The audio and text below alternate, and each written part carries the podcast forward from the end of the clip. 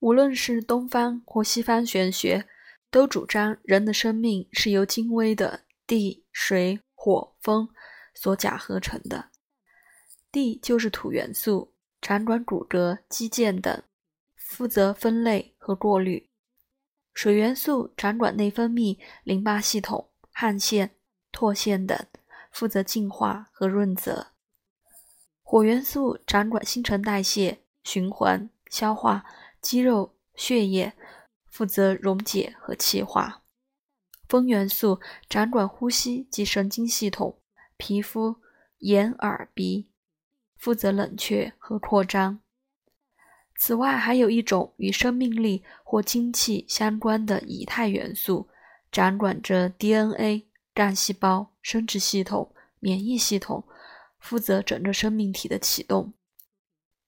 因此，当我们试图了解生命的本质和意义时，风元素就会开始作用；当我们渴望与生命的源头连接时，火元素就会开始运作；当我们期待温情、和谐常驻心中时，水元素就会变得活跃；当我们稳定平静地处理和面对当下的情境及事物时，土元素就开始发挥其落实的力量。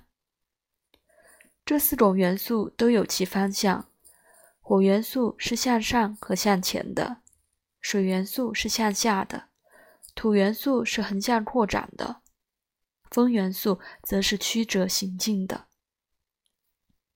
以前、以往，我在课堂上觉知学院的能量变化过程里，发现风元素过剩或不和谐的人，会让我的脑袋突然。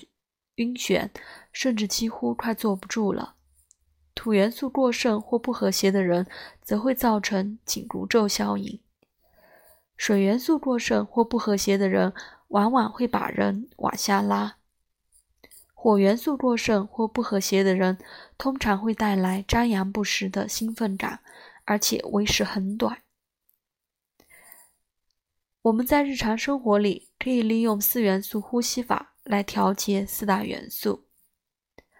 风元素呼吸法是缓慢的口吸口吐，同时观想身体的能量向周围扩散。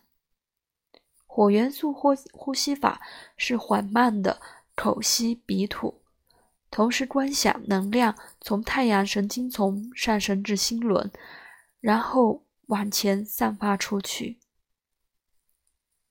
水元素呼吸法是缓慢的鼻吸口吐，同时观想能量从顶轮下降至心轮，吐气时往前流出。土元素呼吸法是鼻吸鼻吐，同时观想能量从大地进入双足，顺着脊椎上至心轮。吐气时，能量从心轮原路下降至双足，回归大地。